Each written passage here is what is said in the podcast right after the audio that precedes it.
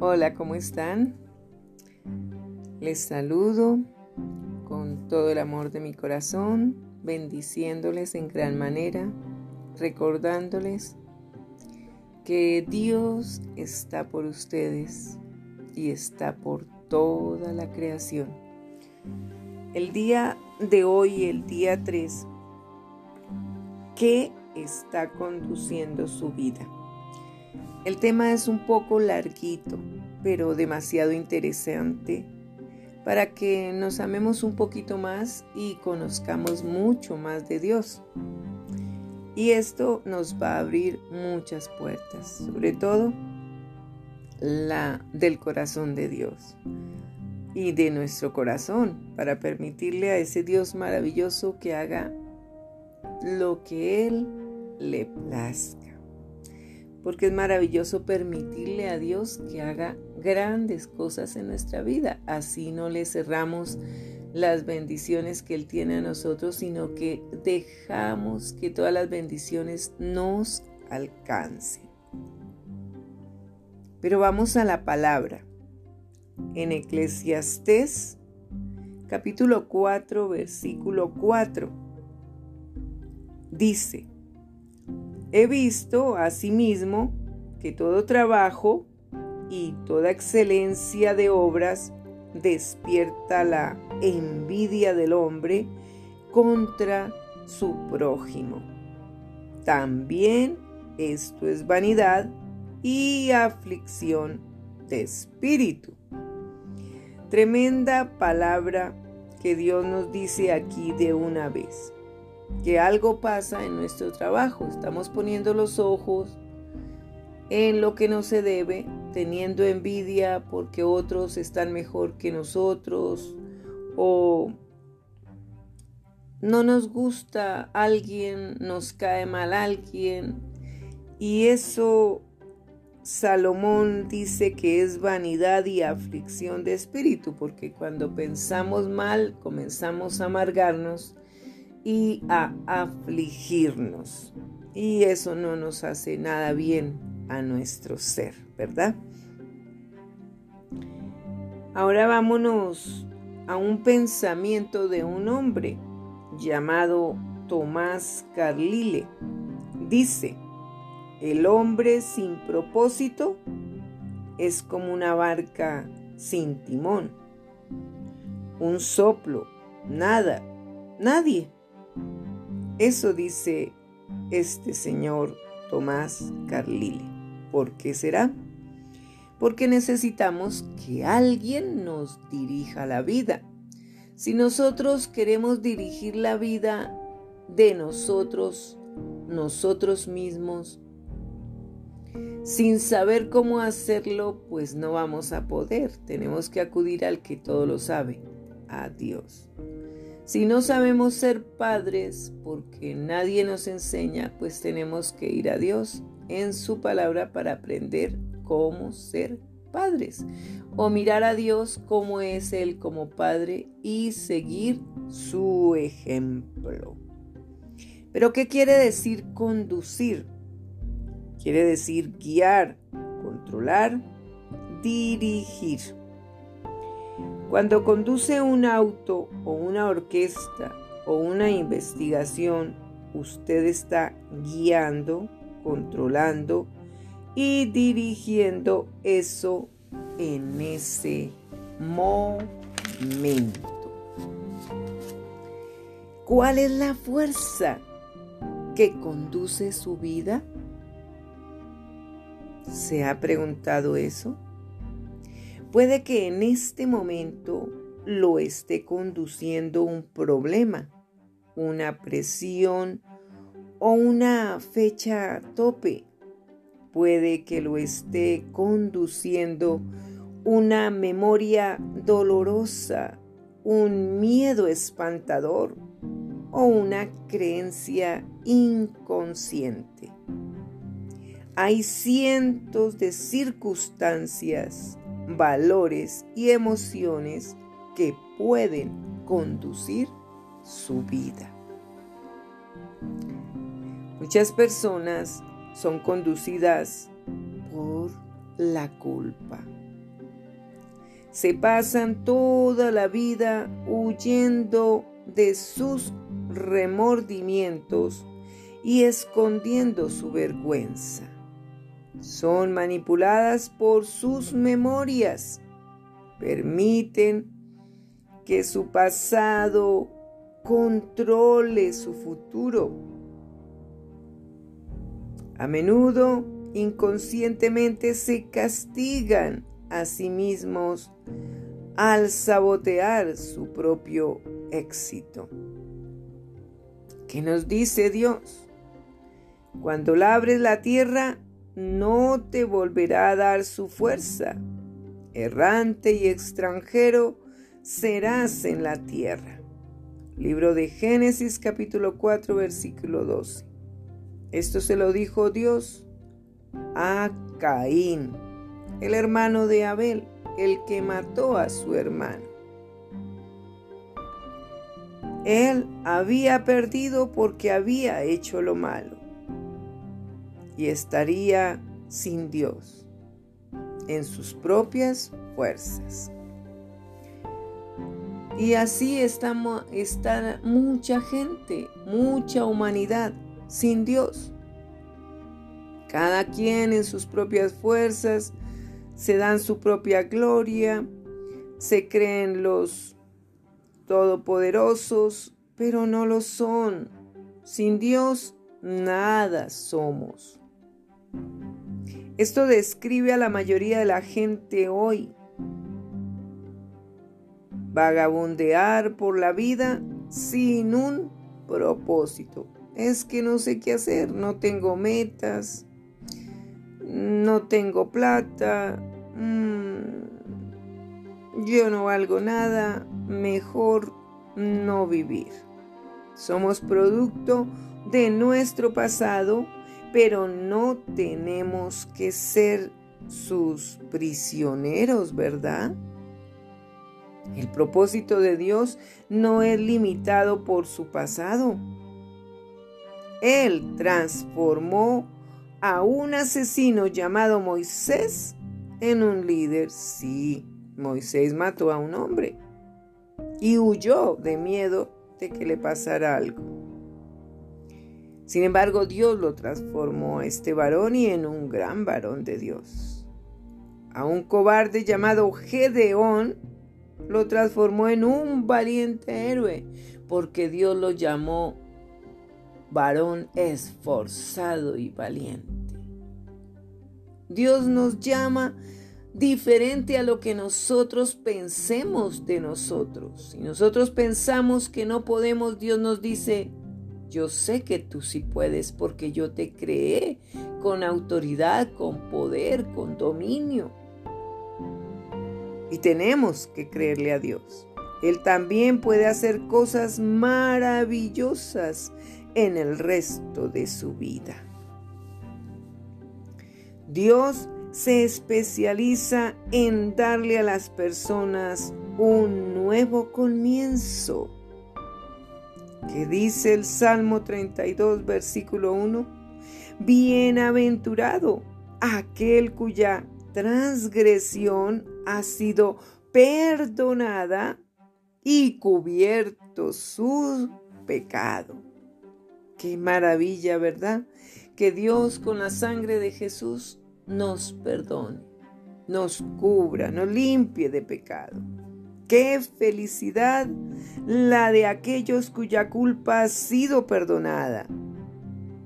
Qué alivio para aquellos que han confesado sus pecados y a los cuales Dios les ha limpiado su expediente. ¿Cómo está su expediente? Muchas personas son conducidas por el resentimiento y el enojo. ¿Es usted una de ellas? Se aferran a sus heridas y nunca logran superarlas. En lugar de librarse del dolor que sienten por medio del perdón, lo repiten una y otra vez en sus imaginaciones. Se cierran e internalizan su enojo mientras que otras se inflan y explotan cuando están con otros. Es que yo domino el enojo, no. El enojo o la violencia o la ira o la rabia dominan a la persona y la persona lo permite y causa heridas, estragos, dolor, de todo. Ambas reacciones son nocivas e inútiles. ¿Usted saca algo cuando se enoja? ¿Cuando es violento? Lo que saca es muerte. Lo que saca es destrucción. Lo que saca es ruina. Todo lo malo. Cuando uno hace cosas eh, por medio de la ira, después dice, ¿por qué lo hice? Y usted ya cometió el grave pecado de hacerlo.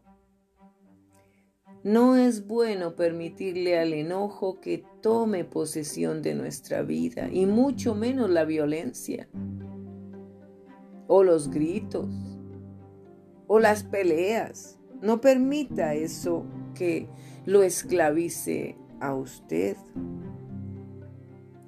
El resentimiento siempre lo daña a usted más que a la persona que resiente mientras que el que lo ofendió probablemente olvidó la ofensa y siguió con su vida.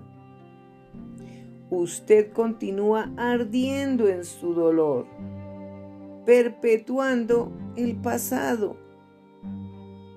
Sepulte el pasado, perdone, entréguele eso a Dios, llévelo a la cruz. Escuche, los que lo han herido en el pasado no pueden continuar hiriéndolo en el presente a menos que se aferre al dolor a través del resentimiento. Su pasado ya pasó. Nada lo puede cambiar. Solo se está haciendo daño a usted mismo, a usted misma, con su amargura, por su propio bien, aprenda de su herida y déjela ir. Dice el libro de Job capítulo 5 versículo 2, lo cierto es que al necio lo mata la ira y al codicioso lo consume la envidia. ¿Qué tal? Nosotros vivimos cerrados en nuestros sentimientos, en nuestras emociones y dejamos que eso nos maneje, que eso nos conduzca, que eso nos dirija, pero nos dirige al abismo, nos dirige al dolor, a la amargura, al sufrimiento. Dios quiere sacarte de eso. Dios quiere bendecir tu vida, darte paz, darte ternura, darte todo el amor que Él tiene, porque te ama, porque sabe lo importante que eres para Dios. Somos su tesoro, su especial tesoro. Muchas personas son conducidas por el temor.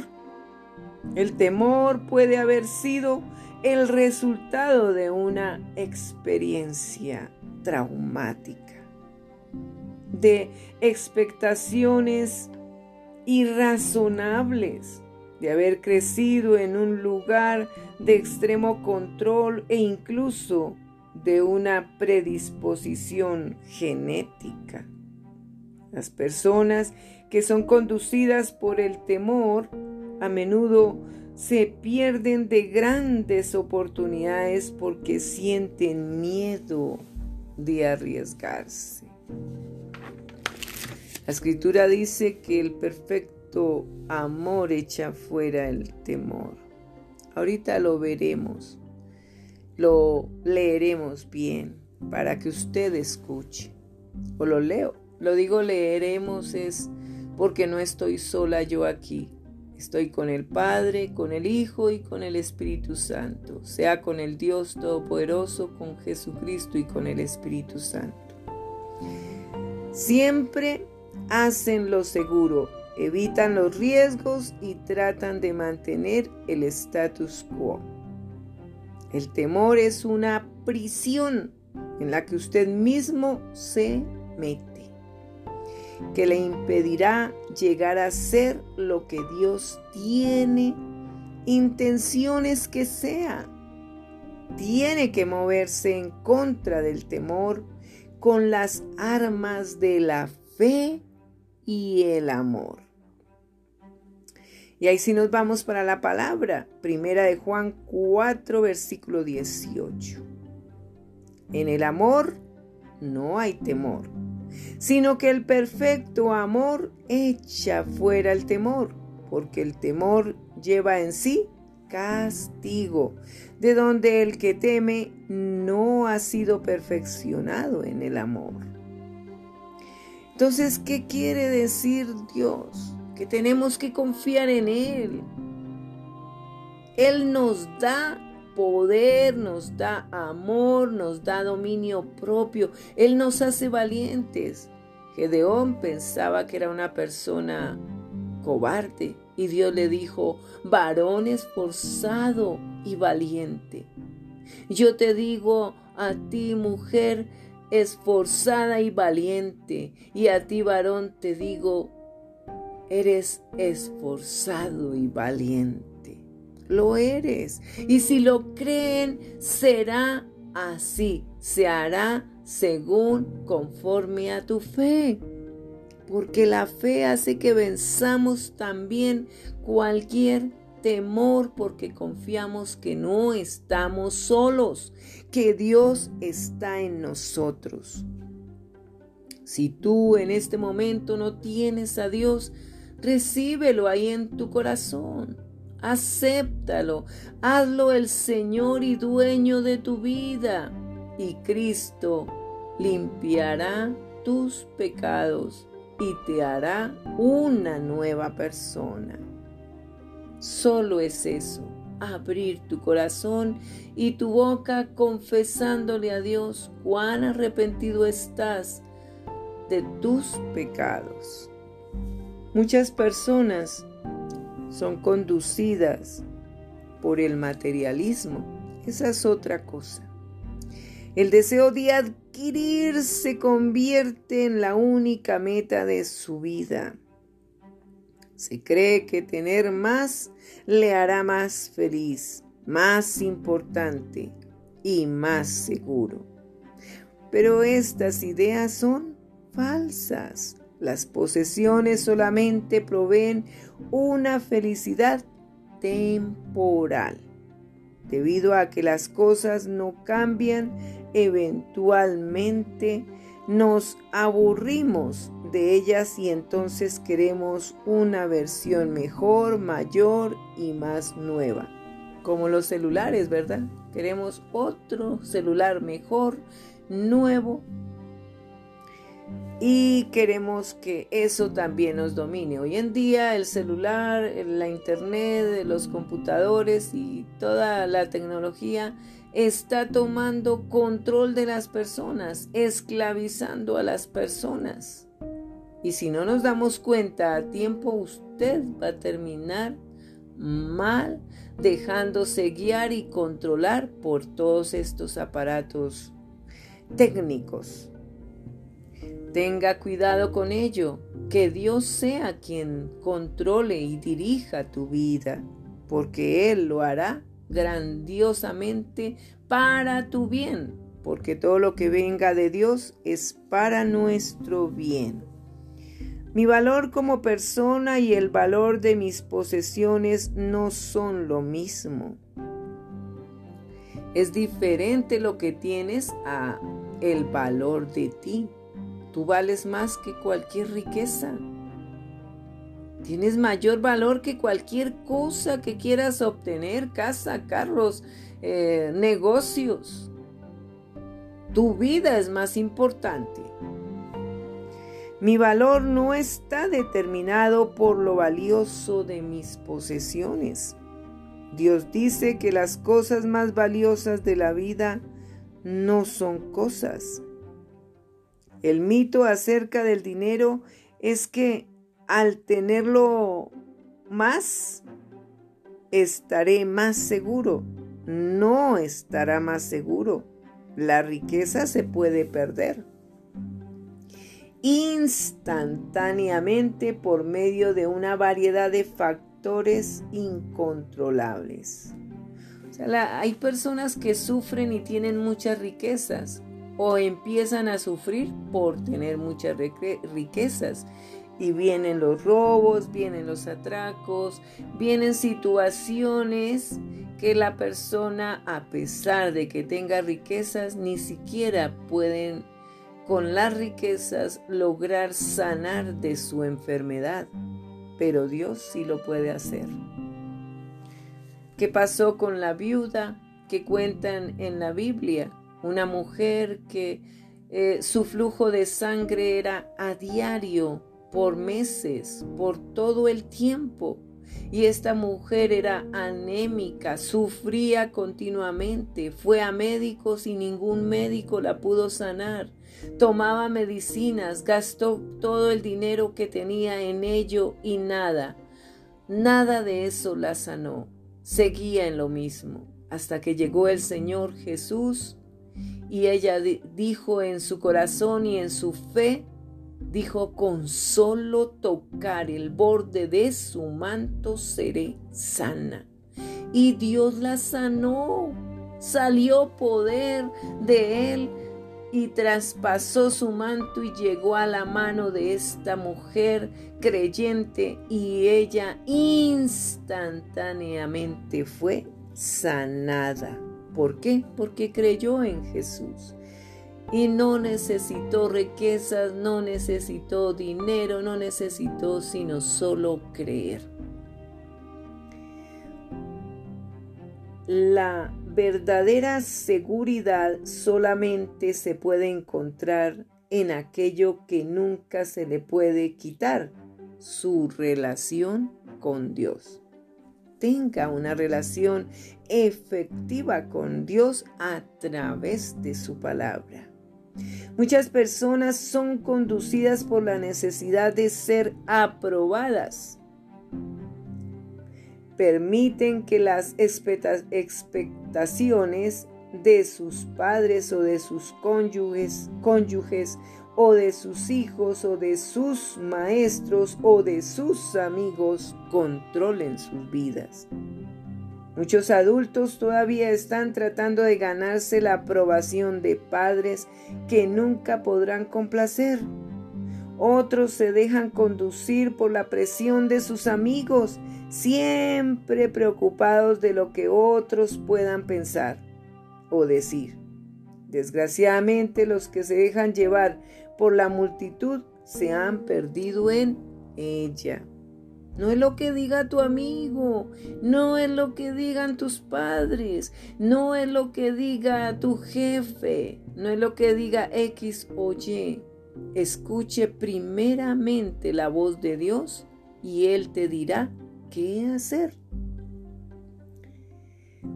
Una clave del fracaso es tratar de complacer a todo el mundo. Así que si usted quiere la aprobación de X o Y, ahí lo que va a obtener usted es fracaso.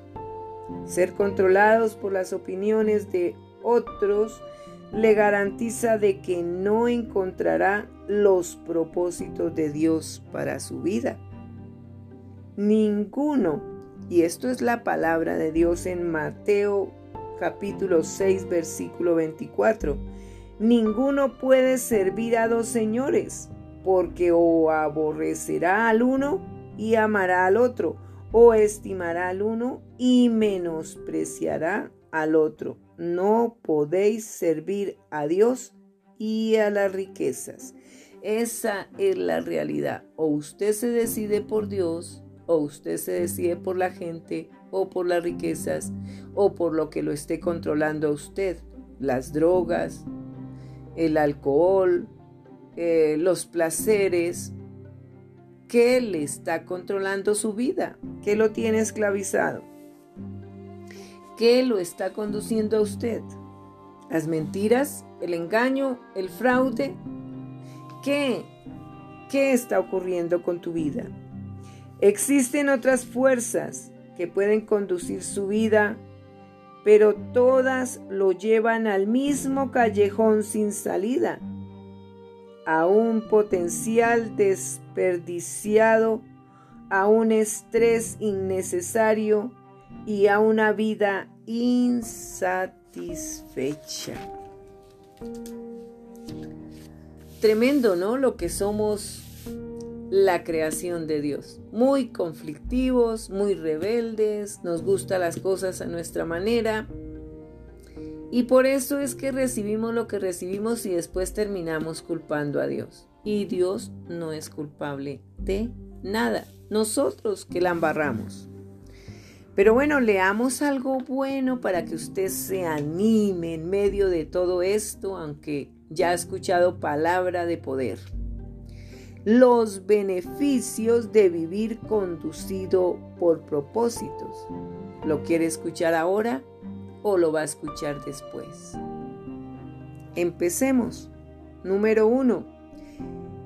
Conocer su propósito le da significado a la vida ¿verdad? Estamos creados para tener significado. Por eso es que la gente trata de usar métodos inciertos como la astrología o a psíquicos para descubrirlo. Cuando su vida tiene significado, usted puede aguantar casi cualquier cosa cuando no lo tiene, todo es insoportable. ¿Será que el horóscopo, las, ah, los adivinos, los brujos, la hechicería serían un propósito para su vida, para conducirlo por el camino del bien? No. Eso es camino de oscuridad, de terror, de muerte. No crea en esas cosas. Dios es tan poderoso, tan lleno de amor. Él es el verdadero camino. Y eso me recuerda el versículo que dice en Juan 14, 6. Lo dice Jesús a sus discípulos. Yo soy el camino, la verdad y la vida, y nadie va al Padre sino por mí. ¿Cómo le parece? Jesús es nuestro camino, es la verdad y es la vida, así que Él nos hace que siempre hablemos la verdad y hace que tengamos vida en abundancia y es el camino en el que debemos andar, en su palabra. Un joven en sus 20 escribió, me siento como un fracasado porque estoy tratando de ser algo y ni siquiera sé qué cosa es.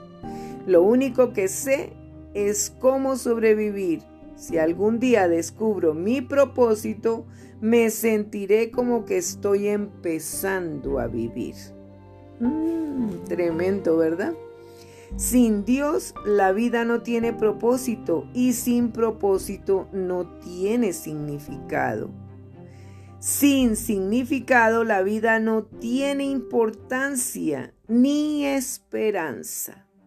En la Biblia muchas personas expresaron esta desesperanza. Por ejemplo, el profeta Isaías se quejó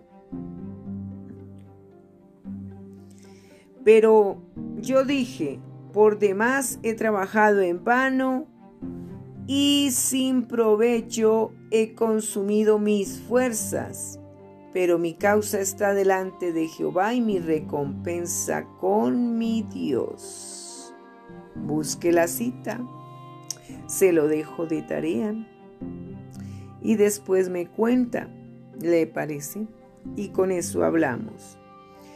En el libro de Job 7, versículo 16, dijo Job, mi vida se arrastra. Día desesperanzado tras día, desesperanzado y me rindo. Abomino de mi vida, no he de vivir para siempre. Déjame, pues, porque mis días son vanidad. Ahí es donde la persona está totalmente derrotada. Siente que ya no hay camino, que ya no hay vida. Y sigue diciendo, Job en el capítulo 7, el versículo 6 dice, y mis días fueron más veloces que la lanzadera del tejedor y fenecieron sin esperanza. Él ya no estaba deseando la vida. Era tanto su dolor porque tenía una sarna en todo su cuerpo que se arrancaba la piel rascándose con un con una vasija. E, era tan doloroso sentir en él, en su cuerpo, toda esta situación que él ya no deseaba más la vida.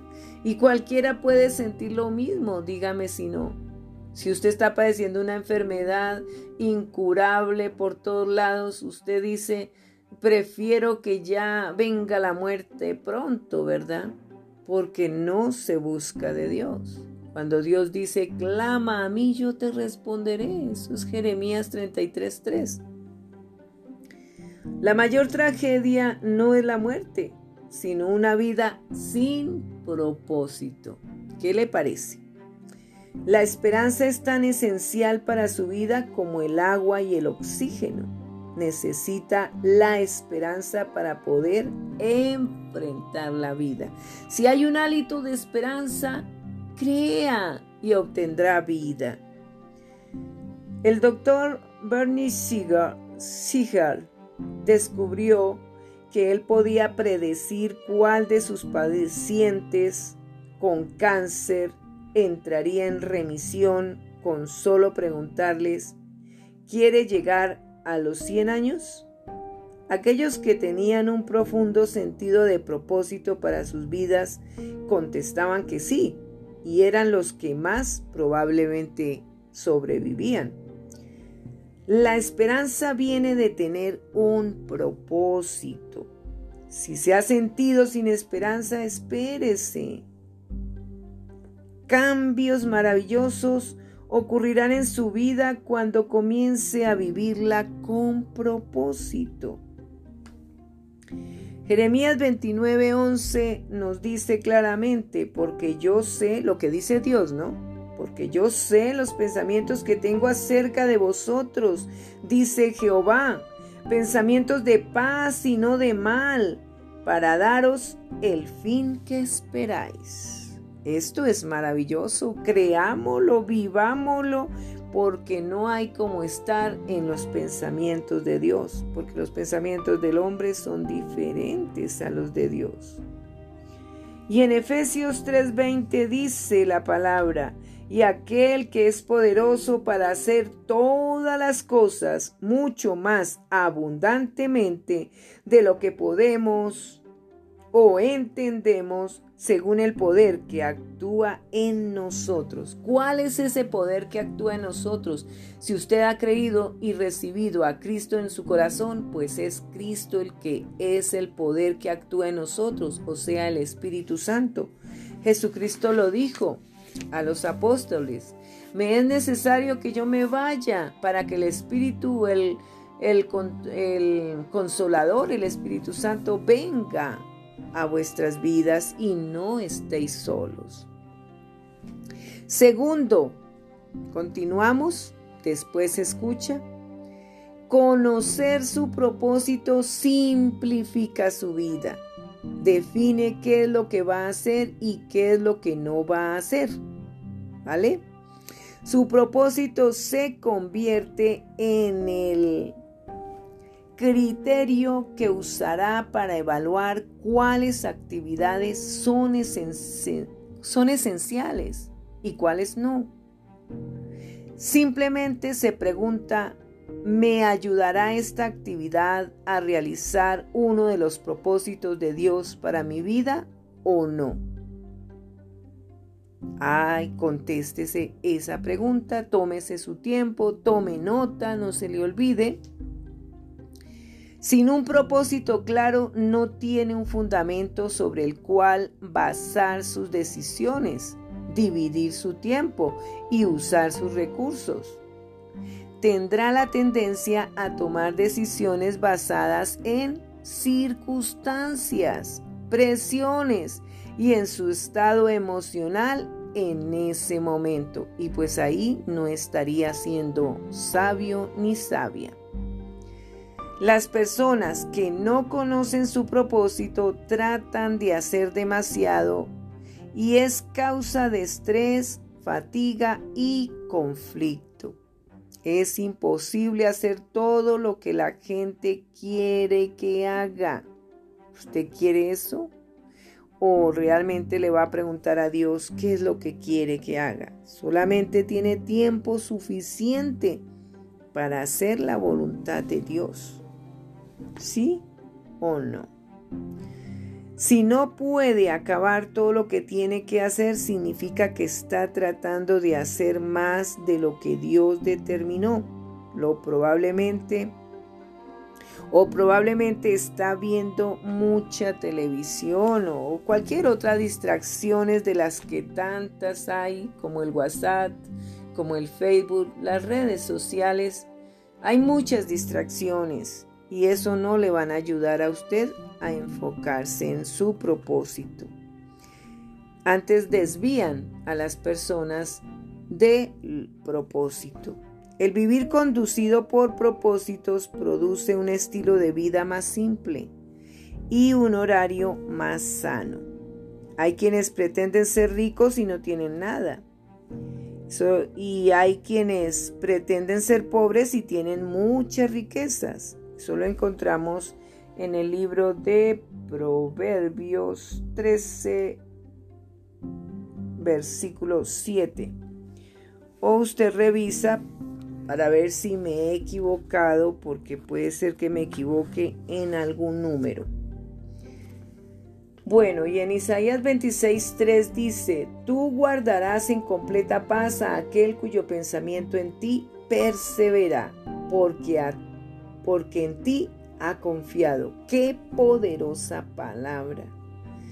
Que Dios nos guarde en paz porque siempre estamos pensando en Dios. ¡Wow! Es maravilloso. Seguimos tercero. Conocer su propósito enfoca su vida. Concentra tus esfuerzos y tu energía en lo importante se hace efectivo al ser selectivo. Es la naturaleza humana distraernos con asuntos menores. Tratamos nuestras vidas como si fuera un juego trivial. Oh, oh. Y aquí hay un pensamiento de Henry David Thoreau lo pronuncia así, no sé si se pronunciará así, pero está escrito así, T-H-O-R-E-A-U. La gente vive su vida como una callada desesperación, pero hoy sería mejor decir que viven con una descarriada distracción. Muchas personas son como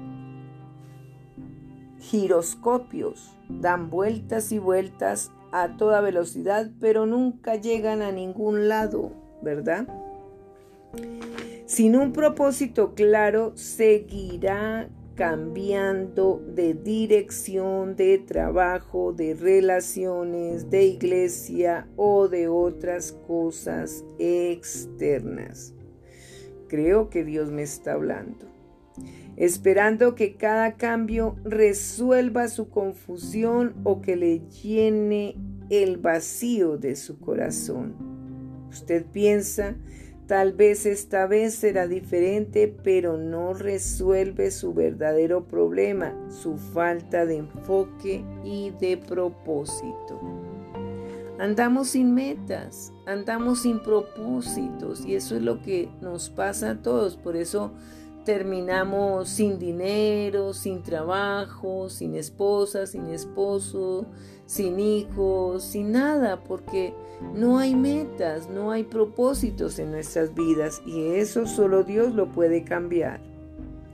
Y en Efesios capítulo 5, versículo 17, por tanto, no seáis insensatos, sino entendidos de cuál sea la voluntad de Dios. ¿Ve?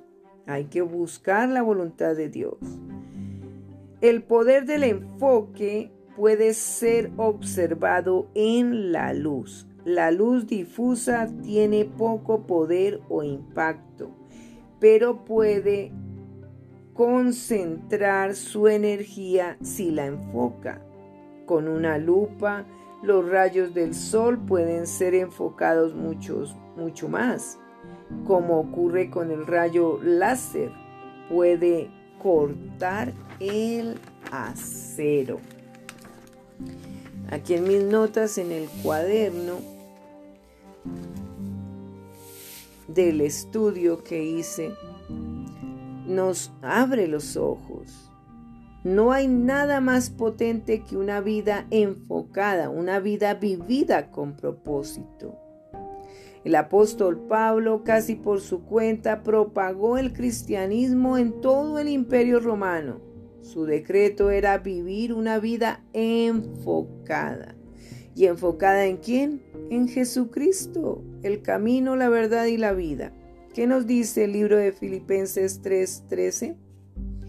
Hermanos, yo mismo no pretendo haberlo ya alcanzado, pero una cosa hago, olvidando ciertamente lo que queda atrás y extendiéndome a lo que está delante. O sea, nos toca renunciar a problemas, a pasado, a heridas, a sufrimiento, a sí, a tantas cosas que nos hicieron y nos toca decidirnos a seguir adelante, porque si seguimos en el desaliento no vamos a hacer nada. Si quiere su vida tenga que si quiere que su vida tenga impacto, enfóquela, enfoquémosla. Deje de andar metiéndose en todo. Deje de tratar de hacerlo todo. Recorte incluso las buenas actividades y haga solamente lo que más importa.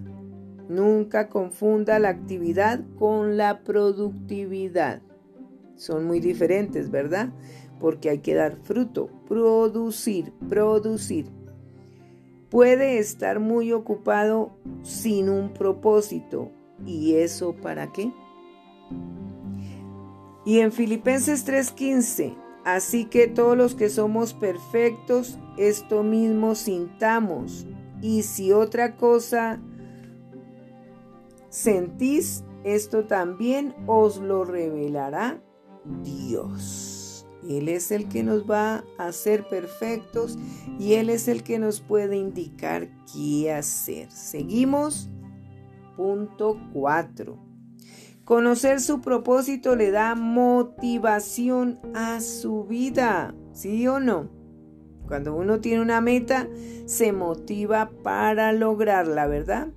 El propósito siempre produce pasión.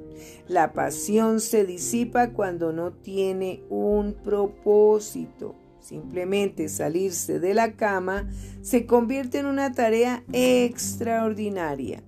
Generalmente es el trabajo sin sentido, mm, no su exceso lo que nos cansa, nos consume las fuerzas y nos roba de nuestro gozo.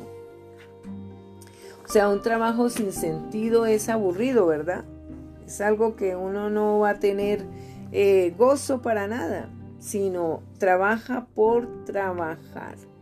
Veamos qué nos dice George Bernard Shaw. No sé si usted le conozca. Yo poco le conozco, pero bueno, aquí lo citó Rick. Este es el verdadero gozo de la vida, ser usado para un propósito un propósito reconocido por usted como poderoso, ser una fuerza de la naturaleza, en lugar de ser un egoísta, pedazo de barro, con padecimientos y quejas, lamentándose por el mundo, no se dedica a hacerle feliz. Tiene razón, ¿verdad? Entonces tenemos que realmente enfocarnos no en el problema, sino en la solución. No estar quejándonos, sino trabajando para la solución. En eso hay que enfocarse, acuérdese, enfóquese en la solución, no en el problema, porque si sigue en el problema, se va a destrozar a sí mismo. Seguimos punto 5.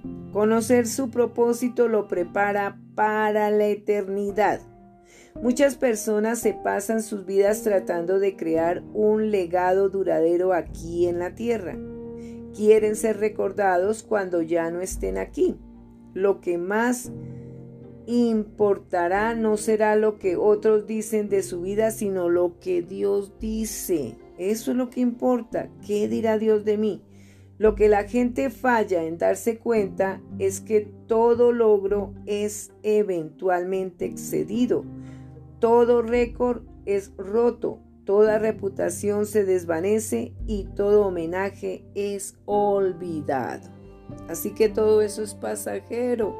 La fama, la fortuna, todo eso es pasajero porque nuestra vida tiene poco tiempo. Cuando James Dobson estudiaba en la universidad, su meta era llegar a ser el campeón de tenis en la universidad. Se sintió orgulloso cuando su trofeo fue prominentemente exhibido en la vitrina de trofeos de la universidad. Años más tarde, alguien le mandó por correo ese trofeo. Lo habían encontrado en un bote de basura cuando la universidad fue remodelada. James dijo, solo es cuestión de tiempo y alguien hará basura todos tus trofeos. Vivir solo para crear un legado terrenal es una meta miope.